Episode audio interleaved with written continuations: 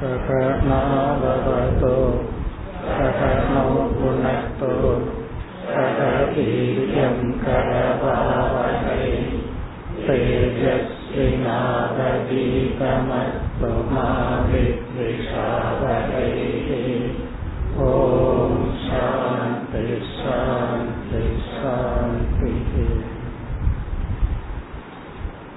பஞ்சதசியில் நாம் பதிமூன்றாவது அத்தியாயத்திற்குள் செல்கின்றோம். கடைசி ஐந்து அத்தியாயங்கள் ஆனந்த பிரகரணம். அதில் பதினோராவது அத்தியாயத்தில் யோகானந்தக என்று ஞானத்தினால் பிரம்மத்தினுடைய ஆனந்த சுரூபத்தை உணர்தல். ஆத்மானந்தக ஆத்மா ஆனந்த சொரூபம் என்று உணர்தல். இனி பதிமூன்றாவது அத்தியாயத்தின் தலைப்பு அத்வைத ஆனந்தக. இந்த அத்தியாயத்தின் தலைப்பு அத்வைத ஆனந்தக. இரண்டு விதத்தில் இதற்கு பொருள் சொல்லலாம். பிரம்ம தத்துவம் ஆனந்தமாகவும் அத்வைதமாகவும் உள்ளது. அத்வைத சுரூபமாகவும் ஆனந்த சுரூபமாகவும் உள்ளது. அல்லது பிரம்மத்தினுடைய அத்வைத சுரூபத்தை உணர்ந்தால் நமக்கு கிடைப்பது ஆனந்தம். பிரம்ம அல்லது ஆத்மா அத்வைதம்னு உணரும் பொழுது நமக்கு கிடைக்கின்ற பலன் ஆனந்தம். ஏன் அத்வைதம்னு உணர்ந்த ஆனந்தம் கிடைக்கின்றது?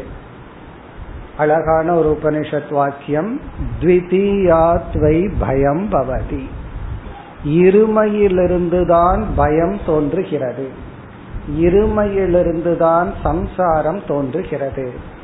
ஆகவே அந்த இருமையை நீக்கி அத்வைதம் என்று உணரும் பொழுது சம்சாரம் என்பது இல்லை. சம்சார இல்லாமை என்பது ஆனந்த பிராப்தி. இதுதான் இந்த அத்தியாயத்தின் தலைப்பினுடைய பொருள். இந்த அத்தியாயத்திற்குள் வித்யாரண்யர் பிரம்ம பரமாத்மா அத்வைதம் என்று நிலைநாட்டுகின்றார். பிரம்மத்தினுடைய சொரூபம் அத்வைதம்.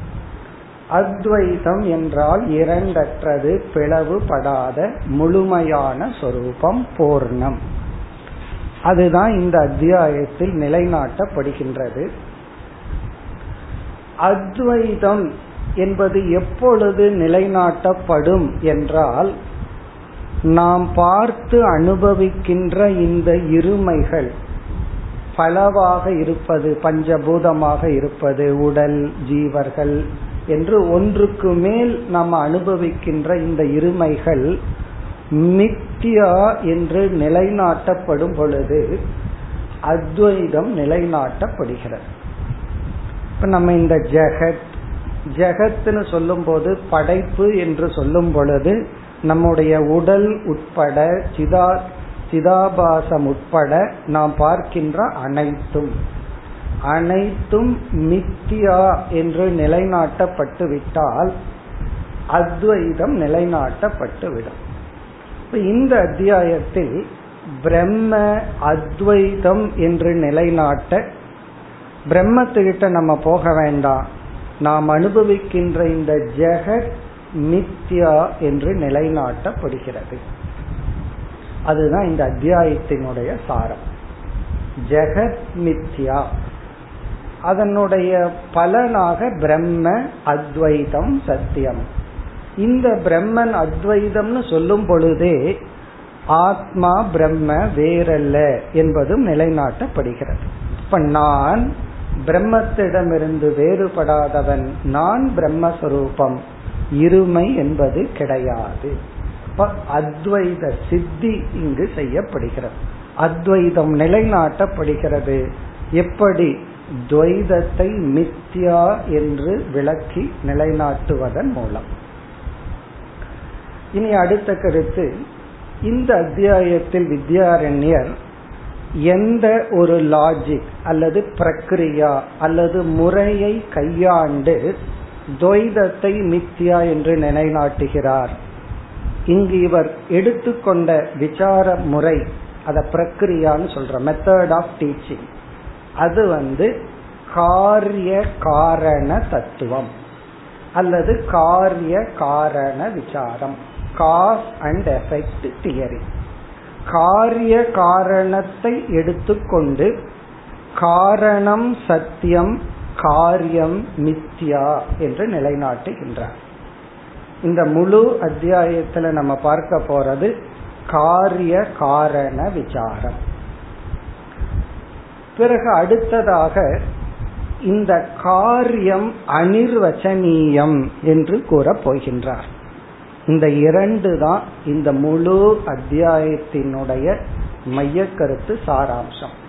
இந்த இந்த டாபிக்ல தான் நம்ம டிராவல் பண்ணிட்டே இருப்போம் இந்த அத்தியாயம் முழுவதும்.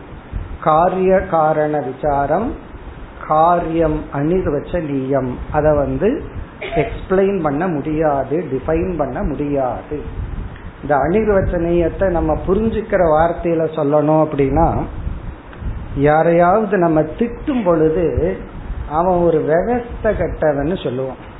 அதுதான் அனிர்வச்சனீயம். அனிர்வச்சனீயம்னா விவஸ்தை இல்லாதது. இப்ப விவஸ்தை இல்லாதவங்கிட்ட நம்ம சீரியஸா பேசிட்டு இருந்தா இப்ப யாருக்கு அது இல்லாம போயிரும்?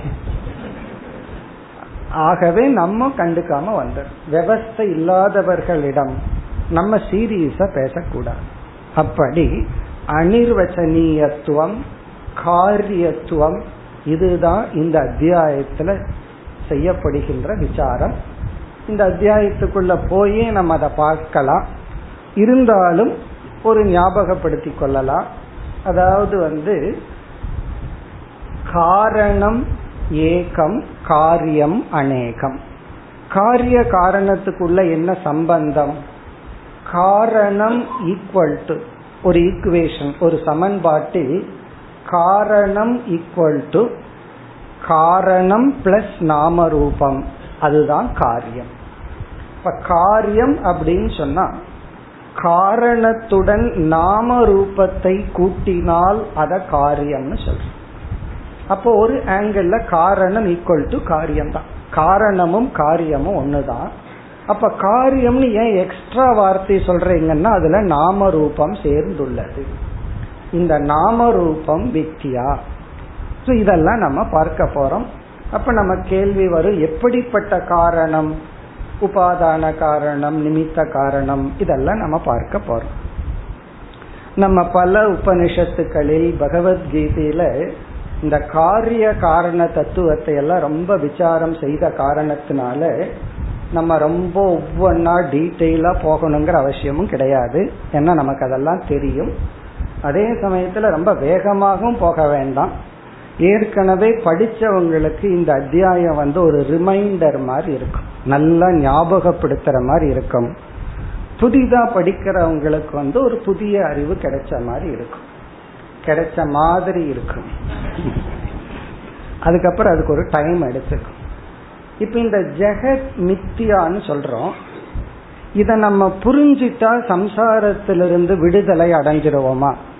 பார்க்கறதெல்லாம் வெறும் தோற்றம் நித்யா அப்படின்னு படிச்சு முடிச்சுட்டா நமக்கு வந்து உடனே மோட்சம் கிடைச்சிருமா அப்படின்னா நம்ம அனுபவத்துல தெளிவா மித்தியா மித்தியான்னு ஃபர்ஸ்ட் கிளாஸ்ல இருந்து இத்தனை வருஷம் எவ்வளவு கிளாஸ் அட்டன் பண்ணி இருக்கிறோமோ அதுல இந்த வார்த்தை நம்ம ஒழிச்சுட்டே இருந்திருக்கு.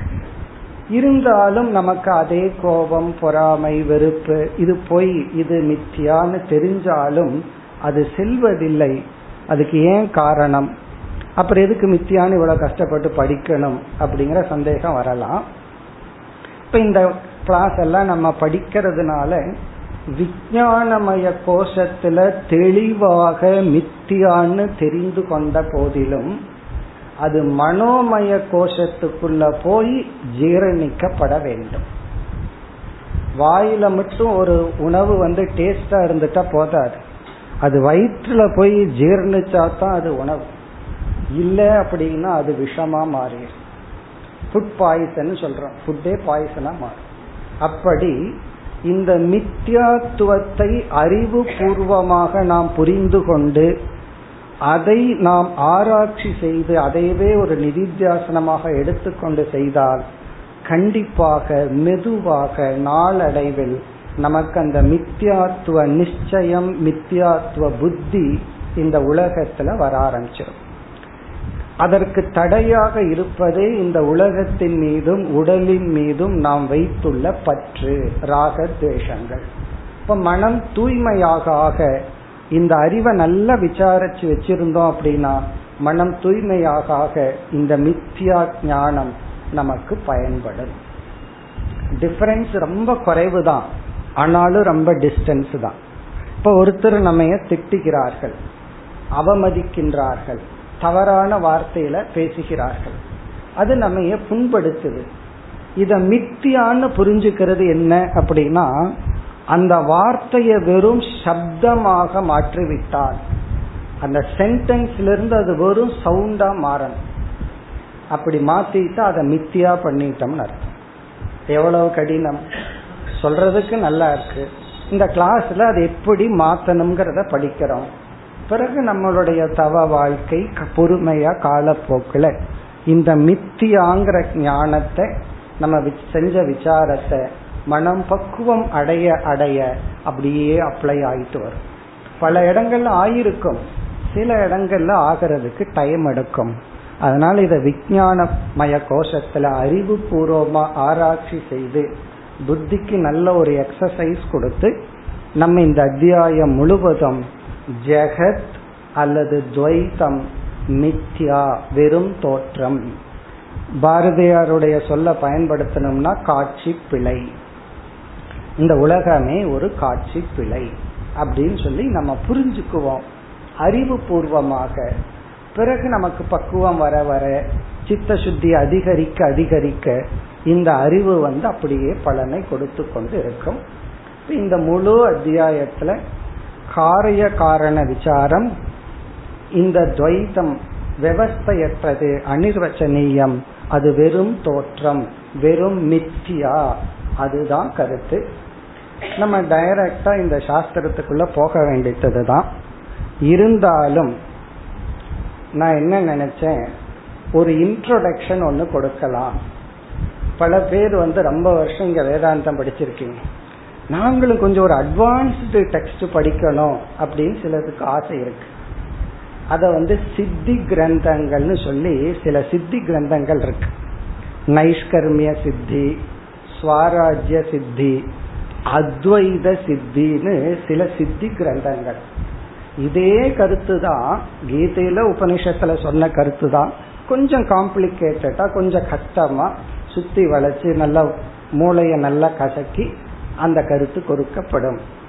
அப்படி ஒரு சித்தி கிரந்தம் வந்து அத்வைத சித்தி அப்படின்னு ஒரு சித்தி கிரந்தம். ஒரு நூல். அதை எழுதியவர் வந்து மதுசூதன சரஸ்வதி. அவர் வந்து பகவத்கீதைக்கும் விளக்கம் எல்லாம் எழுதியிருக்கார்.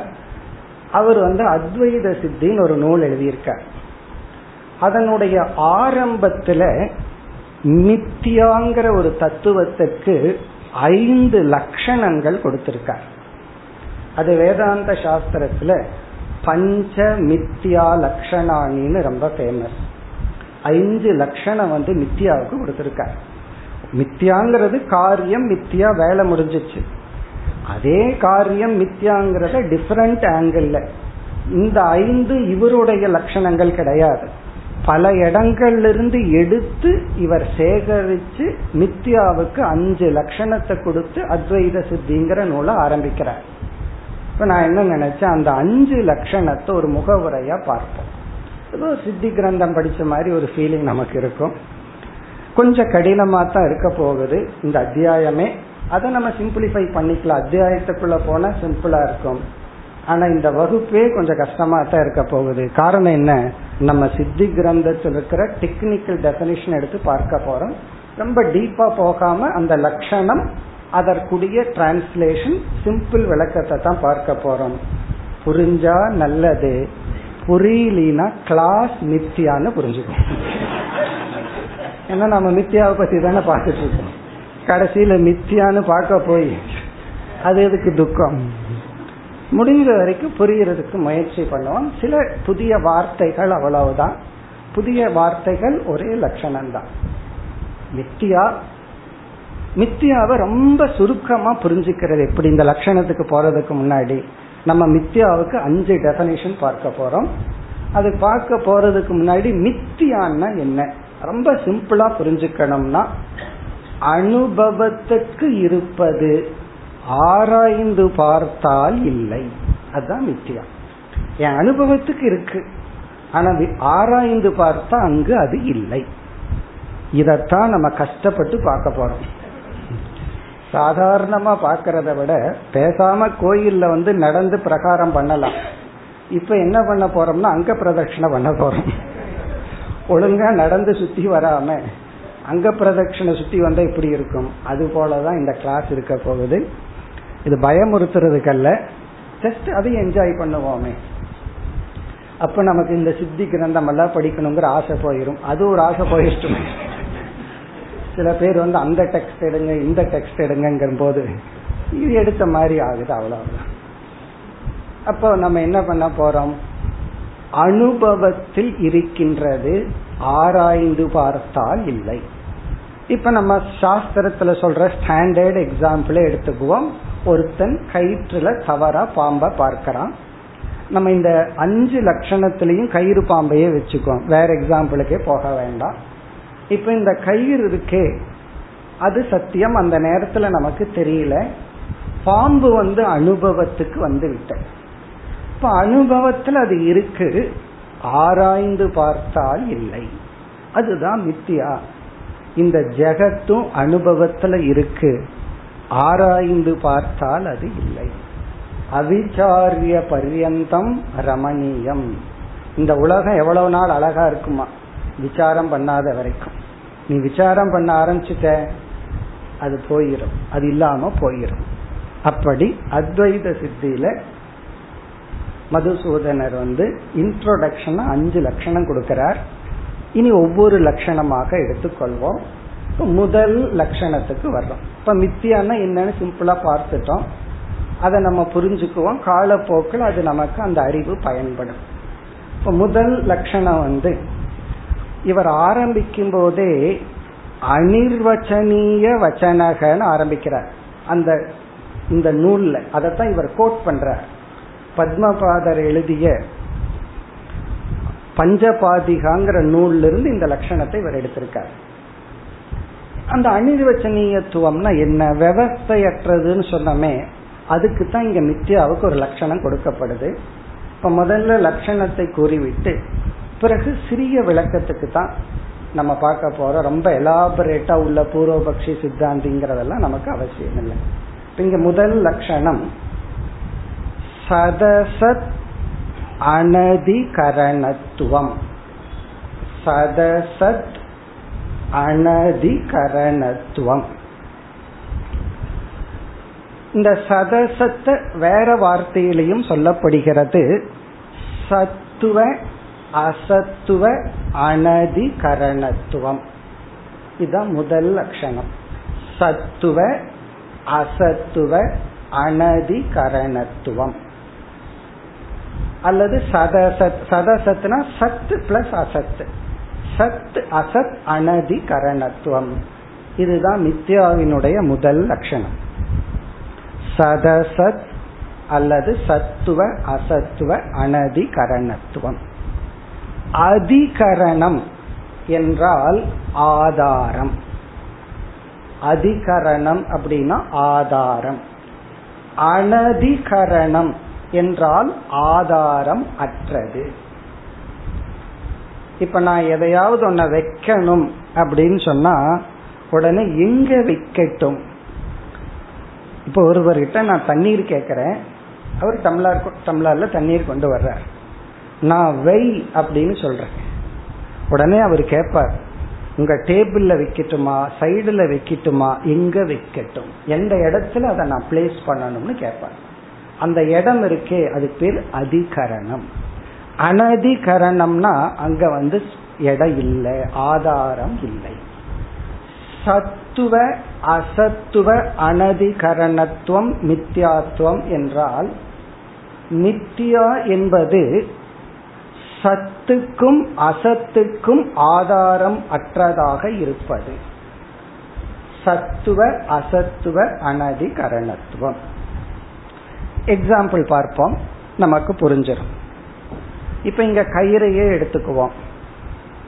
இப்ப கயிறு இருக்கு அதுல ஒருத்தன் தெரியாம பாம்ப பார்த்துட்டு இருக்கான் இந்த கயிறானது சத்துவ அதிகரணம். அப்படின்னா இருக்கு என்று சொல்வதற்கு ஆதாரமாக உள்ளது. இப்ப கயிறு வந்து சத்துவ அதிகரணம்.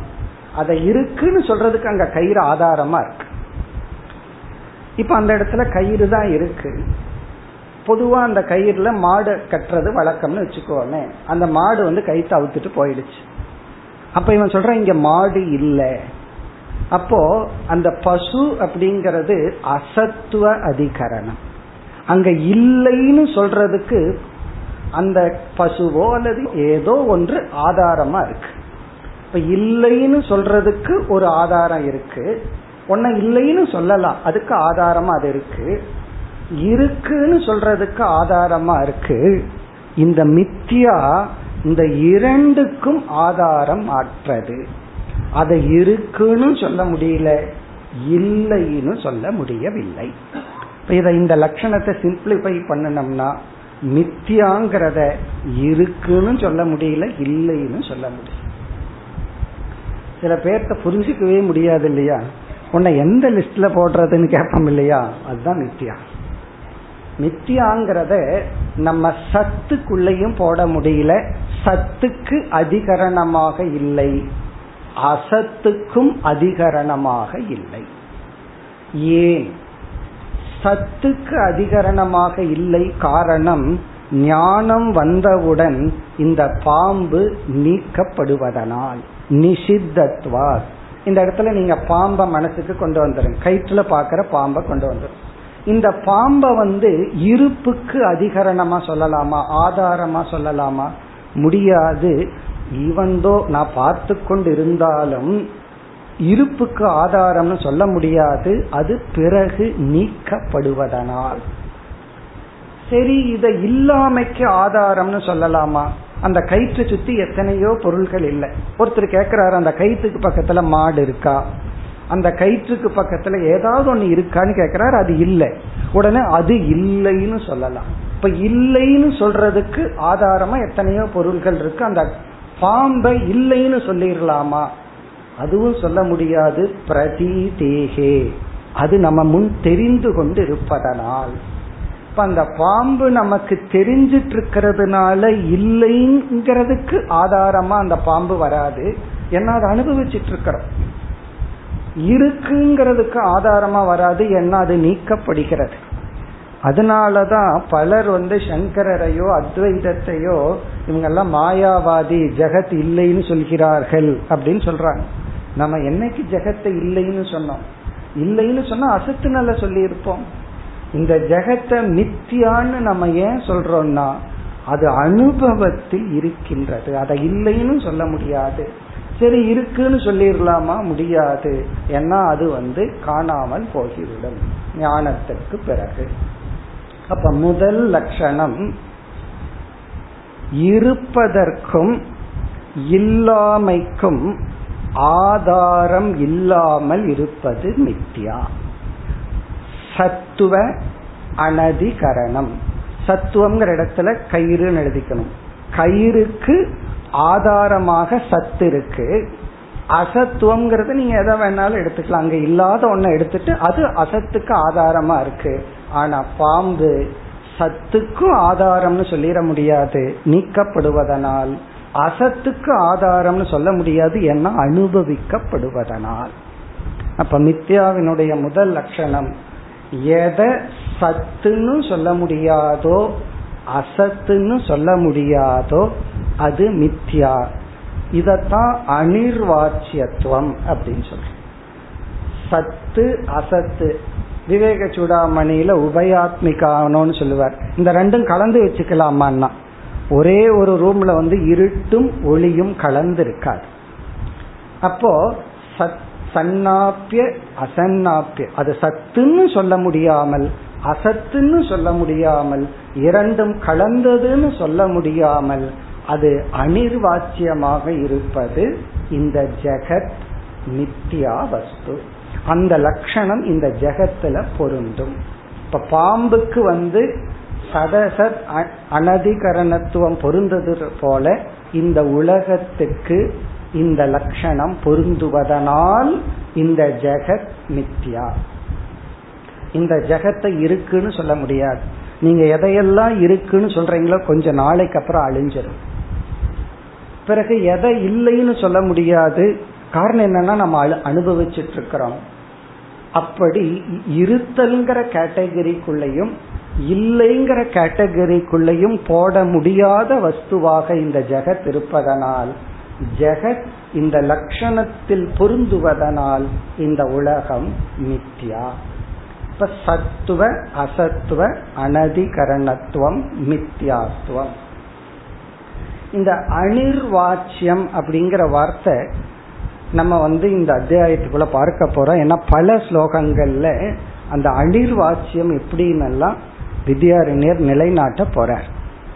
இப்ப நம்ம வந்து விவகார சத்தியத்துல இருக்கிறோம். இந்த உடலை கொஞ்சம் அபிமானம் வச்சுட்டு இந்த டீச்சிங் ஒன்று பண்ணிட்டு பிரம்மன் ஒரு தத்துவத்தை அறிமுகப்படுத்தி சாஸ்திர விவகாரம் பண்ணிட்டு இருக்கோம் இந்த வியாபகாரிக சத்திய திருஷ்டி இந்த விவகாரத்தில் இருக்கிற திருஷ்டியில இந்த ஜெகத்தை நாம மித்தியா அனிர்வச்சனீயம்னு சொல்றோம். அப்ப ஜெகத்துக்கு விவகார தசாயாம் அனிர்வச்சனீயம். அப்படி என்றால் இந்த விவகாரத்துல பிரம்மத்துக்கு என்ன லட்சணம்?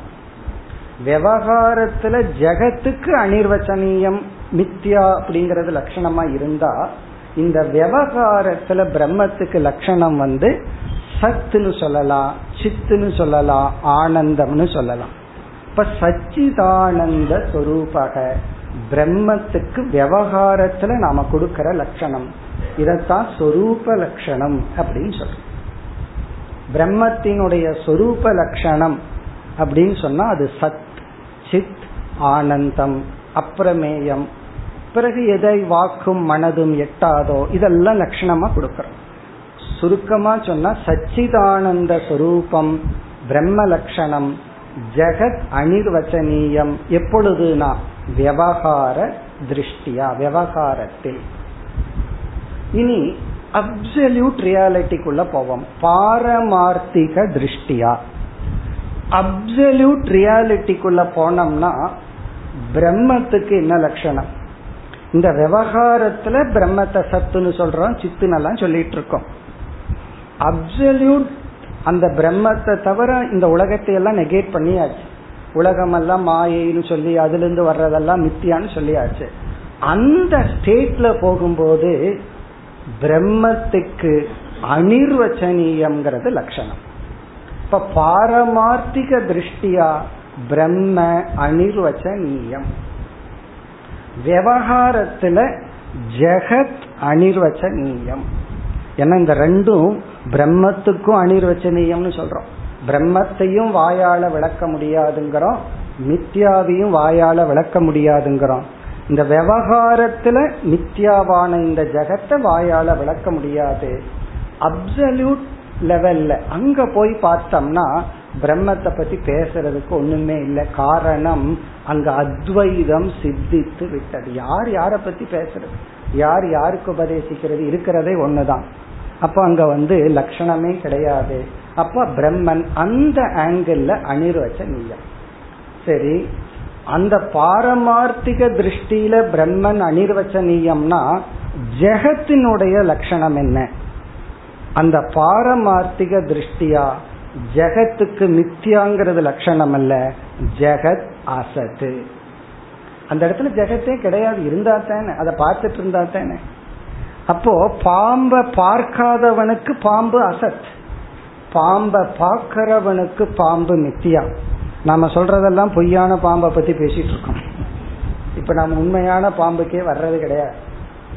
கைத்துல பாக்குற பாம்பை பத்தி தான் நம்மளுடைய விசாரம் பூரா. இப்ப பாம்பை பார்த்துட்டு இருக்கிறவனுக்கு தான் பாம்பு வந்து அனிர்வச்சனீயம் பாம்பு வந்து சத்து அசத்துன்னு சொல்ல முடியாது இதெல்லாம். பாம்பையே பார்க்காதவனுக்கு இது அசத்து. அப்போ ஒரு ஜீவன் விதேக முக்தி அடைஞ்சு பிரம்மஸ்வரூபமா இருக்கும் பொழுது பிரம்மன் அனிர்வச்சனீயம் ஜெகத் அசத்து.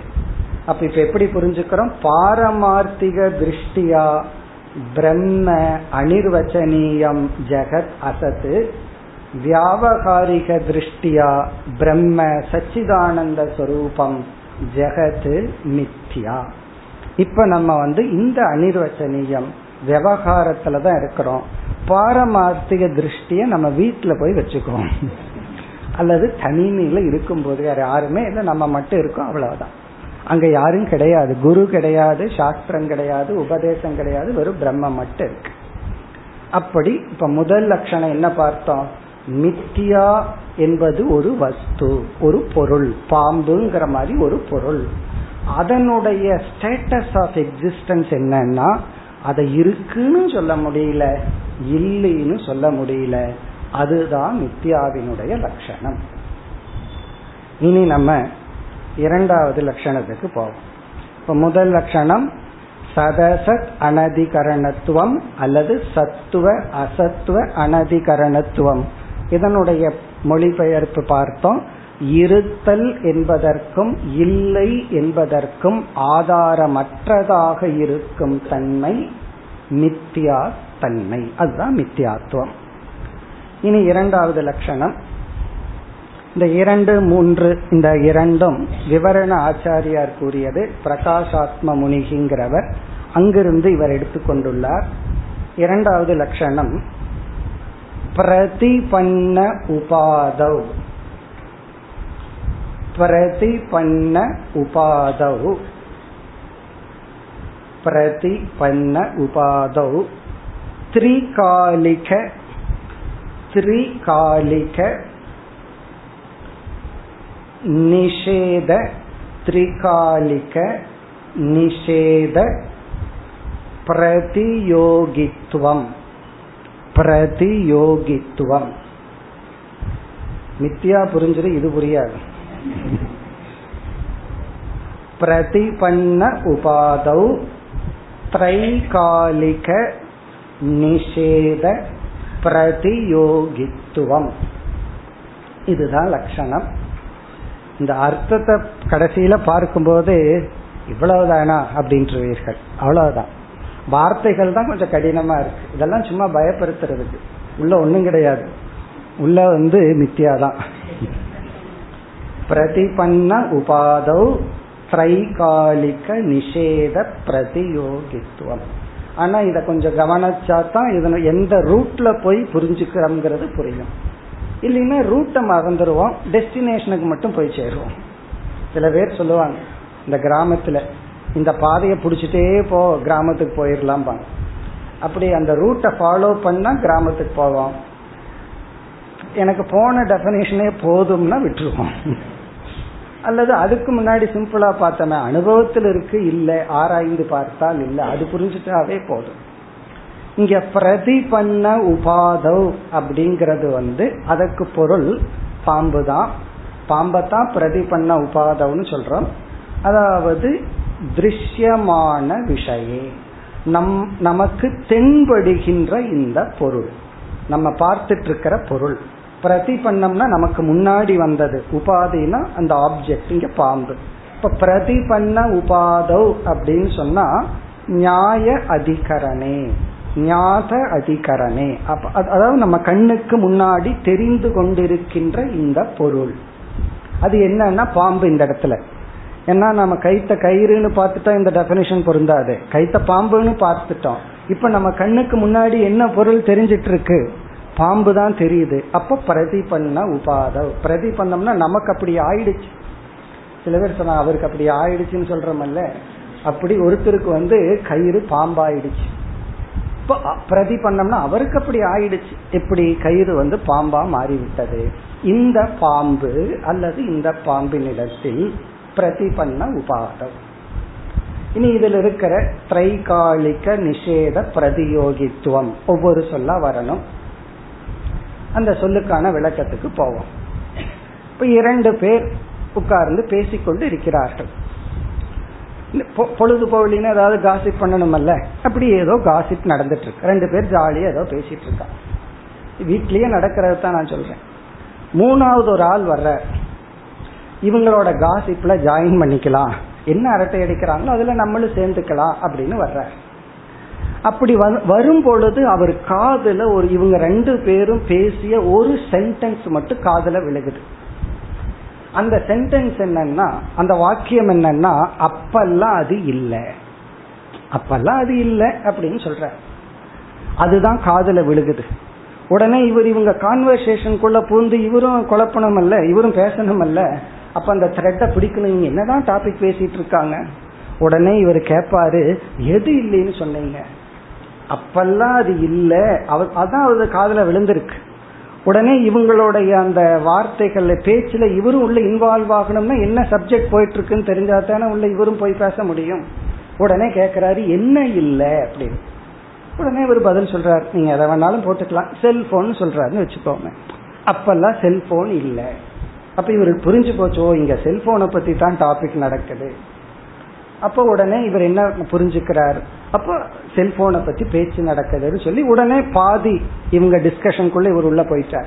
அப்புறம் பேச பேச இவருக்கு புரிய ஆரம்பிச்சது அங்க என்ன நடக்குதுன்னு சொல்லி. இப்ப இந்த இடத்துல ஒரு வார்த்தைய சொன்னார். அப்பெல்லாம் இல்லை. இறந்த காலத்தில் இல்லை. இறந்த காலத்தில் இல்லைன்னு சொன்னார். இறந்த காலத்துல இல்லைங்கிற வார்த்தையை நான் சொன்ன உடனே உங்க மனசுல ஒரு கியூரியாசிட்டி வந்துட்டு எதை இல்லைன்னு சொல்லிருக்கிறேன் இறந்த காலத்துல நானும் தான் இல்லை நீங்களும் தான் இல்லை எதை இல்லைன்னு சொல்கிறீர்கள். இப்போ இறந்த காலத்தில் இல்லைன்னு நான் சொல்லி எதை இல்லைன்னு நான் சொல்றேனோ அந்த பொருளுக்கு பேரு பிரதியோகி. பிரதியோகி அப்படின்னு சொன்னா நான் எதனுடைய இல்லாமையை பற்றி பேசுகின்றேனோ அந்த பொருளுக்கு பேரு பிரதியோகி. இப்ப பிரதியோகினா யார்? எதனுடைய இல்லாமையை நான் பேசுகின்றேனோ அது பிரதியோகி. அப்படி பார்க்கல நம்முடைய உடல் இருக்கு. அது வந்து பிறக்கிறதுக்கு முன்னாடி இல்லை. அப்ப நம்முடைய உடல் பிரதியோகி. இந்த உலகத்துல எந்த பொருளுமே பிறந்திருந்தால் அது மேனுபேக்சர் செய்யப்பட்டிருந்தால் உருவாக்கப்பட்டிருந்தால் அவைகளெல்லாம் பிரதியோகி ஆகும். பிரதியோகின அதற்கு ஒரு காலத்துல இல்லாமை அப்படிங்கிறது இருந்திருக்கு. அந்த பொருளுக்கு ஒரு காலத்தில் இறந்த காலத்தில் இல்லாமல் இருந்திருக்கின்ற தன்மை அந்த பொருளுக்கு உண்டு. எந்த பொருளுக்கு உண்டுனா எதெல்லாம் பிறந்ததோ. எதெல்லாம் உருவாக்கப்பட்டதோ அந்த பொருளுக்கு முன் காலத்தில் கடந்த காலத்தில் அது இல்லாமை என்ற ஸ்டேட்டஸ்ல இருந்திருக்கு. இந்த கடந்த காலத்துல இல்லாமை இந்த இல்லாமைக்கு அபாவம் அப்படின்னு சொல்றோம். முன் இல்லாமை பிரயர் பாஸ்ட் இல்லாமைய பிராக் அபாவம் அப்படின்னு சொல்றோம். பிராக் அபாவம். பிராக்னா முன்னாடி. பிராக் அபாவம்னா முன்னாடி இல்லை. பிராக் அபாவம் சொன்னா முன்னாடி இல்லை. இப்ப நான் டெக்னிக்கல் வார்த்தையை தான் சொல்லியிருக்கேன். இந்த எக்ஸாம்பிள்ல முன்னெல்லாம் இல்லை. அதுக்கு பேரு பிராக் அபாவம். என்னன்னு அவர் ஒரு கேள்வி கேட்டு செல்போன் சொன்னாரே அது பிரதியோகி. அவர் வந்து சப்போஸ் அவரும் தர்க்கம் இவரும் தர்க்கம் படிச்சிருந்தாருன்னு வச்சுக்கோமே. அவர் உடனே என்ன கேட்கணும் தெரியுமா? இந்த பிராக் அபாவத்தோட பிரதியோகி என்னன்னு கேட்கணும். அப்படின்னு என்ன அர்த்தம்? நீங்க என்னமோ முன்னாடி இல்லைன்னு சொன்னீங்களே அது என்ன ஆப்ஜெக்ட் அப்ப இவர் சாஸ்திரம் படிச்சிருந்தார்னா ரெண்டு பேர் தர்க்கம் படிச்ச ஆளுகளா இருந்திருந்தா இவர் என்ன கேட்பாரு தெரியுமோ? இந்த பிராக் அபாவத்தினுடைய பிரதியோகி என்ன? அப்படின்னு கேட்பார். அப்படின்னா நீங்க எதனுடைய இல்லாமைய பத்தி பேசிட்டு இருந்தீங்க. இவர் சொல்லுவார் செல்போன் அல்லது நீ தான் உன்னை பத்தி தான் பேசிட்டு இருந்தோம். நீ தான் கொஞ்சம் வருஷத்துக்கு முன்னாடி பிறக்காம இருந்த. அப்போ நம்மளுடைய உடல் பிராகபாவ பிரதியோகி. இப்ப பிரதியோகி அப்படின்னா முன் இல்லாமைக்கு நாம் கொடுக்கப்படுகின்ற ஒரு பொருள். இனி அடுத்தது வருவோம். அப்போ அபாவம். அபாவம்னா இல்லாதது. அந்த இல்லாததே சாஸ்திரத்துல பல இல்லாதது இருக்கு. அதுல ஒரு இல்லாதது பிராக் அபாவம். வெறும் பிராகபாவம்னா முன் இல்லை. சென்டென்ஸ் கம்ப்ளீட் ஆகல. கியூரியாசிட்டி போகல. அது என்ன இல்லை? பிரதியோகி சொல்லணும் இனி அடுத்தது. இந்த உடலையே எடுத்துக்குவோமே. நம்ம உடல் எல்லாம் ஒரு காலத்துல பிராக் அபாவத்துக்கு பிரதியோகியா இருந்தது. இவ்வளவு நேரம் புரிஞ்சு இந்த பிரதியோகின்னு வந்தோடனே என்னமோ மாதிரி இருக்கும். இந்த கிளாஸ் முடிஞ்சு ஒழுங்கா வீடு போய் சேர்ந்தா போதும். எங்கேயோ பார்த்துட்டு போயிடுவோம். அப்படித்தான் இருக்க போகுது. இந்த உடல் எல்லாம் ஒரு காலத்துல இல்லாமைக்கு பொருளாக இருந்தது. அப்ப பிராக் அபாவத்துக்கு இந்த உடல் பிரதியோகியா இருந்தது. ஆனா இப்போ நிகழ்கால அபாவத்துக்கு பிரதியோகியா இல்லைன்னா இப்ப இந்த உடல் இருக்கு.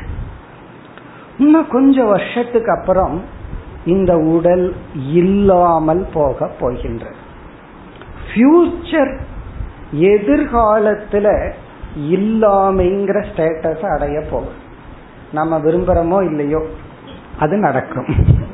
இப்ப ஒரு காலத்துல இந்த உடல் இல்லாமை என்ற ஸ்டேட்டஸை நிலையை அடையும். இப்ப இந்த உடல் ஒரு காலத்தில் பிராகபாவத்துக்கு பிரதியோகியாக இருந்தது. அப்படின்னு என்ன? முன் இல்லாமைக்கு பொருளாக இருந்தது. பிறகு ஃபியூச்சர் டென்ஸ் எதிர்காலத்தில் இல்லாமல் போகும். இந்த எதிர்காலத்தில் இருக்கிற அபாவத்தை சாஸ்திரத்துல பிரத்வம்ச அபாவம் அப்படின்னு சொல்லப்படுகிறது. பிரத்வம்ச அபாவம் அல்லது துவம்ச அபாவம். துவம்ச அபாவம் ஒருத்தர் சொல்றார் இன்னும் கொஞ்ச நாள்ல இல்லாம போயிடும் அப்படித்தான் ஆச்சு? கேசட்னு ஒன்று இருந்துச்சு. கொஞ்ச நாள்ல இல்லாம போயிடுச்சு. நேற்று ஒருவர் வந்து எங்கிட்ட சிக்ஸ்டீன் ஜிபி கேசட்ல போட்டிருக்கிறேன் அப்படின்னு. இன்னும் அந்த வாசனை அவருக்கு போகல. புதுசா ரொம்ப வயசானவர். புதுசா வந்திருக்கு ஏதோ சிக்ஸ்டீன் ஜிபிங்கிறது மட்டும் புரிஞ்சிருக்கு. அது பென் டிரைவ்ங்கிறது வரல. சிக்ஸ்டீன் ஜிபி கேசட்ல போட்டு உங்க கிளாஸை கேட்டுட்டு இருக்க அப்படின்னு. அப்படின்னு என்ன ஒரு காலத்துல கேசட்னு ஒன்று இருந்துச்சு. அடுத்த ஜெனரேஷன்ல அந்த வார்த்தைக்கு அர்த்தம் தெரியும் இன்னும் ரெண்டு ஜெனரேஷனுக்கு அப்புறம் கார்ல கிளச்சுனா என்னன்னு கேட்பாங்க. இல்ல ஆட்டோமேட்டிக் வந்துடுதுன்னா அதனோட அர்த்தம் தெரியாம போயிடும். அப்போ ஒரு காலத்தில் இல்லாமல் போக போகிறது. துவம்ச அபாவம். நம்ம சொல்ற இன்னும் கொஞ்சம் வருஷத்துல இருக்காது அப்படின்னு சொல்றோம். இப்ப இதே கதை ரெண்டு பேர் காசிப் நடந்துட்டு இருக்கு. இவர் உள்ள வந்து ஜாயின் பண்றார். முன்ன இல்லைங்கிறது பதம் இன்னும் கொஞ்ச நாள்ல அது இருக்காது அப்படிங்கிறாரு. உடனே என்ன அப்படின்னு கேட்பார். என்ன கொஞ்ச நாள்ல இல்லாம போகும்? கேசட்னு சொல்லலாம் அல்லது பென் டிரைவ்னு சொல்லலாம் ஏதோ ஒன்று சொல்லலாம். இன்னும் கொஞ்ச நாள்ல இல்லாம போகும். அதுவும் பிரதியோகி தான். துவம்ச அபாவ பிரதியோகி. இப்ப துவம்ச அபாவ பிரதியோகினா எதிர்காலத்தில் இல்லாமல் போகக்கூடிய பொருள். எதிர்காலத்துல இல்லைன்னு சொல்வதனுடைய ஆப்ஜெக்ட் பிரதியோகி. இப்ப பிராக் அபாவ பிரதியோகி துவம்ச அபாவ பிரதியோகி இப்ப இந்த பாம்பு இருக்கே இனி பாம்புக்கு வந்துருவோம். இந்த பாம்பு வந்து பிராக் அபாவத்துக்கு பிரதியோகியா இருந்துச்சு. இவன் கைத்த பாக்குற வரைக்கும் பாம்பே இல்லை. அப்ப பாம்பு வந்து ஒரு காலத்துல அங்க கிடையாது. அப்ப பிராக் அபாவத்துக்கு முன் அபாவத்துக்கு பிரதியோகியா அந்த பாம்பு இருந்துச்சு. இனி இவன் அறிவு வந்த உடனே பாம்பு இல்லாம போயிடும் அப்போ துவம்ச அபாவம் பிரத்வம்ச அபாவத்துக்கு இது பிரதியோகி ஆக போகுது. ஆனால் உண்மையிலேயே நிகழ்காலத்துல அந்த பாம்பு இருக்கிறதா? அப்படின்னு கேட்டா உண்மையிலேயே நிஜமாக நிகழ்காலத்திலையும் அது கிடையாது. எப்போ? நம்ம பார்த்துட்டு இருக்கும் போது அது கிடையாது. பார்க்கறதுக்கு முன்னாடியும் பிராக் அபாவத்துக்கு பிரதியோகியா இருந்தது. அறிவு வந்ததுக்கு அப்புறம் துவம்ச அபாவத்துக்கு பிரதியோகி ஆக போகுது. நான் வந்து துவம்ச அபாவத்துக்கு பிரதியோகி ஆக போறேன் நாளைக்கு அப்படின்னு என்ன அர்த்தம்? புரியுதோ? நாளைக்கு செத்து போயிருவோம்னு அர்த்தம். என்னுடைய உடல் இன்னும் மூணே நாள்ல துவம்சாபாவத்துக்கு பிரதியோகி ஆயிரும் அப்படின்னு என்ன அர்த்தம்? யாரையாவது திட்டணும்னா இப்படி திட்டுங்க அவங்களுக்கு புரியாது. நீங்க பத்து நாள்ல பிரதியோகி ஆகணும். அப்படின்னு என்ன அர்த்தம்?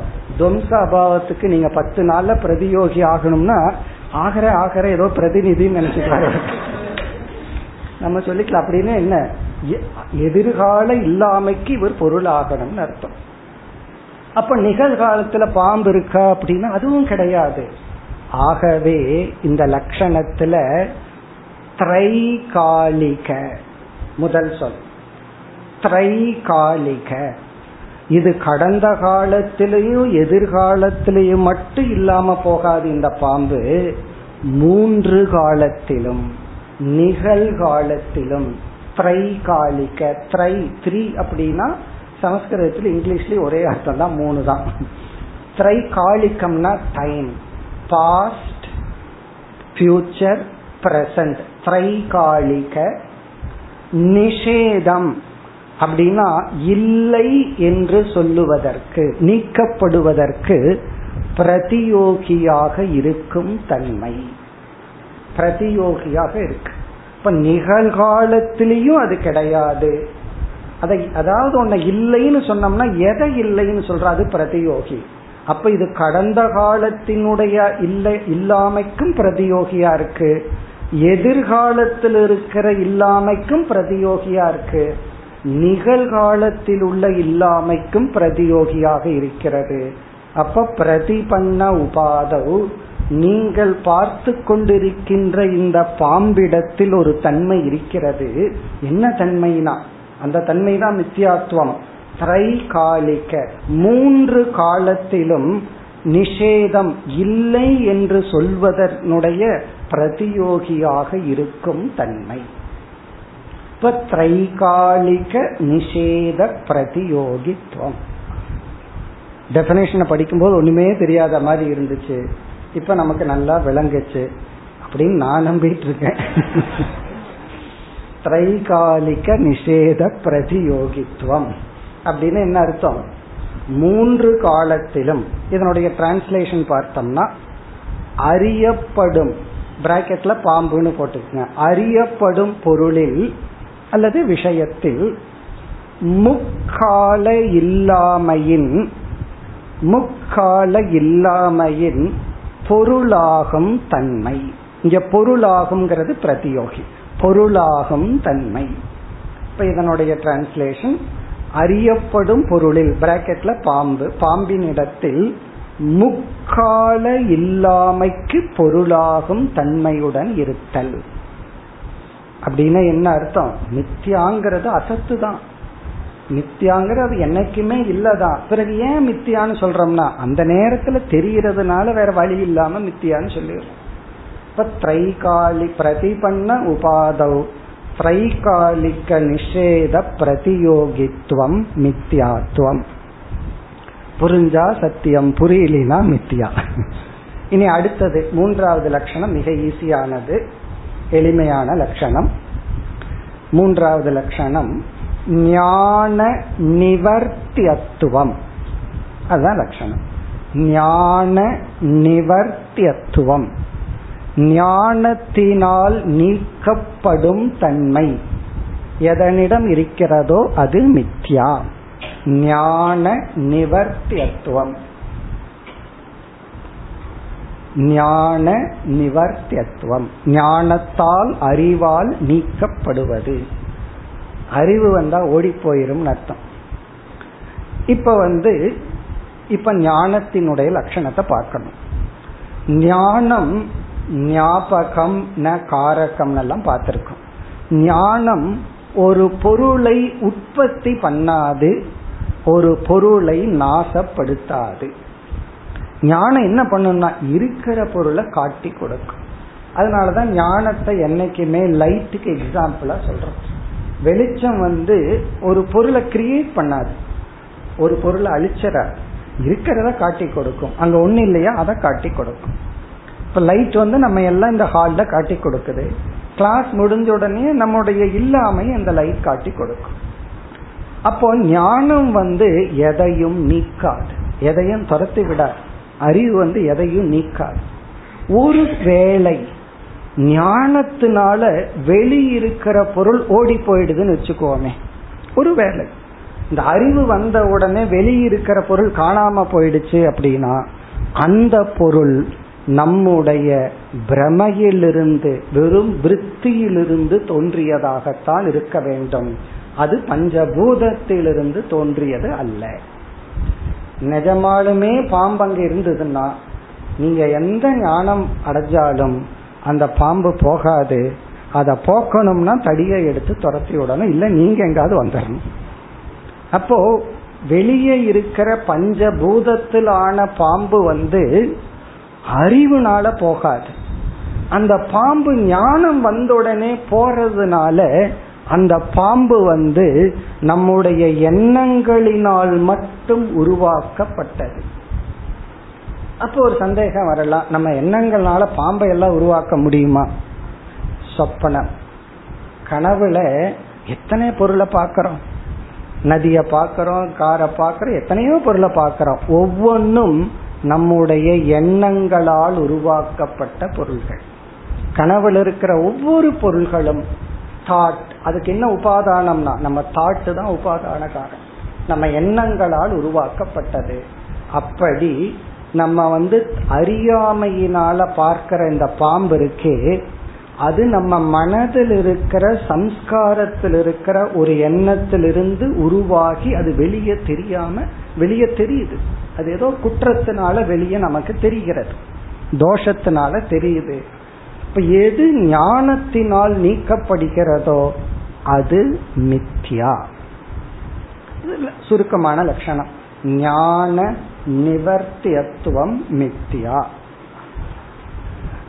ரஜு சர்ப்பம் ஞானத்துல நீக்கப்படுகிறது. ரஜு சர்ப்பம்னா கயிற்றுல பாங்கிற பாக்கிற பாம்பு ஞானத்துல நீக்கப்படுவதனால் அது மித்தியா இப்ப இங்க ஒரு சந்தேகம் நமக்கு வரலாம். இதை விட்டுட்டு வேற எக்ஸாம்பிளுக்கு நீங்க ஏன் போகல அப்படின்னா காணல் நீர் ஞானம் வந்ததுக்கு அப்புறம் அது நீங்காம தெரிஞ்சிட்டே இருக்கே. நீல ஆகாசம் வந்து ஃபர்ஸ்ட் குழந்தையா இருக்கும்போது அது ஏதோ ப்ளூ பெயிண்ட் இருக்குன்னு நினைச்சா அறிவு வந்த உடனே அங்க நீல கலர் இல்லைங்கிற அறிவு வந்தாச்சு. இப்ப ஞானம் வந்து அங்க நீங்காம இருக்கே அப்படின்னு சொன்னா இந்த நீங்குதலை நம்ம வந்து ரெண்டு ஸ்டேஜில் பார்க்கணும். ஒன்னு வந்து சொரூபதக அதனுடைய சொரூபமே சில சமயம் நீங்கும். இரண்டாவது அதனுடைய சத்தியத்துவ புத்தி நீங்கும். அது உண்மைங்கிற தாட் நீங்கினவுடன் அதை நம்ம பார்த்துட்டு இருந்தாலும் அது எந்த விதத்திலையும் நம்ம பாதிக்காது. இப்ப காணல் நீரை பார்க்கிறோம். அறிவு வர்றதுக்கு முன்னாடி அங்க தண்ணி இருக்கு குடிக்கலாம்னு நினைச்சிட்டு போறோம். இது கார்ல போயிட்டு இருக்கும் போதெல்லாம் வராது. பாலைவனத்துல நடந்து போகும்போது தண்ணி தாகம் வரும்போது தெரியும். உடனே கொஞ்சம் தூரம் போன உடனே அது வெறும் காணல் நீர்னு தெரிஞ்சாச்சு. அதுக்கப்புறம் நம்ம அது தாகத்தை நீக்கிறதுக்காக நம்ம அங்க போக மாட்டோம். அப்போ அது கண்ணுக்கு தெரிந்தாலும் அது பொய் என்று மித்தியா என்ற புத்தி வந்து விட்டால் அந்த இடத்துல வெறும் தோற்றமே தவிர சத்தியத்துவ புத்தி நீங்கி விடுகிறது. அது ஞானத்தினால் அதனுடைய இருப்பு நீங்கி விடுகிறது. அதனுடைய பிரதீதி நீங்கவில்லை. அதனுடைய தென்படுதல் நீங்காட்டியும் அதனுடைய ரியாலிட்டி ஞானத்துல நீங்கினா அது போதும். கயிற்றுல நம்ம பாம்பை பார்த்துட்டு இருக்கோம் அந்த பாம்பு பொய்யானது தான் இருந்தாலும் நமக்கு வந்து உண்மையான பாம்பு இருந்தா என்ன பயம் வருமோ அதெல்லாம் வந்துடுது சம்சாரம் வந்துடுது இருப்பினும் அது தீண்டி நம்ம சாக மாட்டோம். அப்போ மித்யா வஸ்து அது இல்லாததாக இருந்தாலும் உண்மையான வஸ்து என்ன எஃபெக்ட் கொடுக்குமோ அது எல்லாமே கொடுத்துடாது கொஞ்சம் தான் கொடுக்கும். சம்சாரத்தை மட்டும்தான் கொடுக்கும் நாசத்தை கொடுக்காது. இந்த ஜெகத் வந்து ஆத்மாவை நாசப்படுத்திடுதா எப்படி வந்து பொய்யான பாம்பு இந்த உடலை நாசப்படுத்தாதோ? ஏன்னா அதுக்கு அந்த சக்தி இல்லை அது பொய்யா இருக்கு. ஆனாலும் அது உண்மைன்னு நினைக்கிறதுனால பயங்கர சம்சாரத்தை கொடுத்ததோ அதுபோல இந்த ஜெகத்து ஜீவனுக்கு பொய்யான சம்சாரத்தை கொடுக்கிறதே தவிர ஜீவனுடைய ஆத்மாவை அழித்து விடாது. ஏன்னா சில பேர் வந்து இந்த ஜெகத்துல வந்து என்னுடைய ஆத்மா அசுத்தமாயி போச்சு அப்படின்னு எல்லாம் நினைக்கிறார்கள். அப்படியெல்லாம் தத்துவமே இருக்கு. இந்த உலகத்துக்குள்ள வந்து நான் அசுத்தப்பட்டுட்டேன். அசுத்தம் எல்லாம் படுத்த முடியாது. அந்த ஆத்மாவை டச் பண்ணாது. எப்படின்னா இந்த பாம்பு நம்ம டச் பண்ணாதது போல. அந்த பாம்பு எப்படி நம்ம தொட்டு கடிக்காதோ அதே போல. ஆனா வேற இடத்துல ஆச்சாரியர் எல்லாம் அந்த பாம்புக்கு பக்கத்துல ஒரு முள் இருந்துச்சான் இவன் போய் அதை குத்திட்டானா? அதுல இருந்து ரத்தம் வந்துச்சான் அவன் முடிவே பண்ணிட்டான் பாம்பு கடிச்சு போச்சு அந்த முள்ளு வந்து பாம்பு கடிச்சதாகல கற்பனை பண்ணிட்டான். அந்த கற்பனையினால என்ன வேணாலும் நடக்கலாம். பயம் நடக்கலாம். இவன் மரணம் கூட நடக்கலாம். ஆனால் இவனுடைய ஸ்தூல சரீரத்தில் சரீரத்தை இவனுடைய மனதிலிருந்து தோன்றிய பாம்பு தீண்டி சாகடிக்காது. அப்படி இங்க ஞான நிவர்த்தியத்துவங்கிற இடத்துல சிலத ஆப்டிக்கல் இல்யூஷன் சொல்லிடுறான். இறைவனே அப்படி அந்த தோஷத்துடன் படைச்சிருக்கார். கண்ணுக்கு அப்படி ஒரு தன்மை இருக்கு. அது நீளத்தை பார்க்கற மாதிரியும் காணல் நீர்ங்கிற விஷயத்துல ஆப்டிக்கல் இல்யூஷன் சொல்றோம். இத சோபாதிக்க பிரம்மா நிருபாதிக்க பிரம்மான் எல்லாம் சாஸ்திரத்துல சொல்லப்படுது. அங்கெல்லாம் நம்ம போக வேண்டாம். ஞான நிவர்த்தியத்துவத்தை எப்படி புரிஞ்சுக்கிறோம்? அறிவினால் நீக்கப்படுகிறது. சிலது அந்த வஸ்துவே போயிரும். சிலது வந்து வஸ்து இருந்துட்டு இருக்கும் அதனுடைய ரியாலிட்டியை நம்ம நீக்கிடுவோம் பிறகு அதனால நமக்கு எந்த பாதிப்பும் இல்லை. எந்த பாதிப்பும்னா சம்சாரம்ங்கிற பாதிப்பு கிடையாது. அதனால இருந்துட்டு போகட்டுமே. சும்மா இருக்கிறதுக்கு வேடிக்கை பார்த்துட்டு இருக்கலாமே அது போகணுங்கிற அவசியம் கிடையாது. ஞான நிவர்த்தியத்துவம். இன்னும் இரண்டு லட்சணங்கள் இருக்கின்றது. அடுத்த வகுப்பில் தொடர்போம் ॐ पूर्णमदपूर्णमिदं पूर्णा पूर्णमुदच्यते पूर्णस्य पूर्णमादाय पूर्णमेवावशिष्यते ॐ शान्ति शान्ति शान्तिः।